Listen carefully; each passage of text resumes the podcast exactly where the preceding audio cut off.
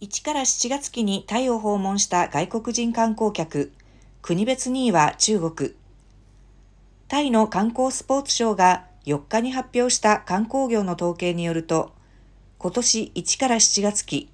同国の観光収入が合わせて1兆800億バーツに達した。うち外国人観光客が6381億6000万バーツを占めた。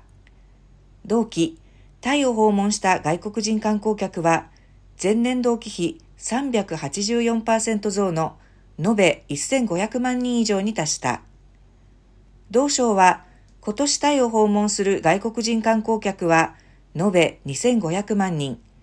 観光収入は合わせて2兆3800億バーツに達すると見込んでいる。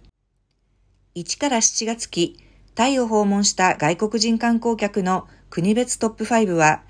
1位がマレーシアで延べ243万人、2位が中国で延べ183万人、3位が韓国で延べ90万人、4位がインドで延べ88万人、5位がロシアで延べ85万人だった。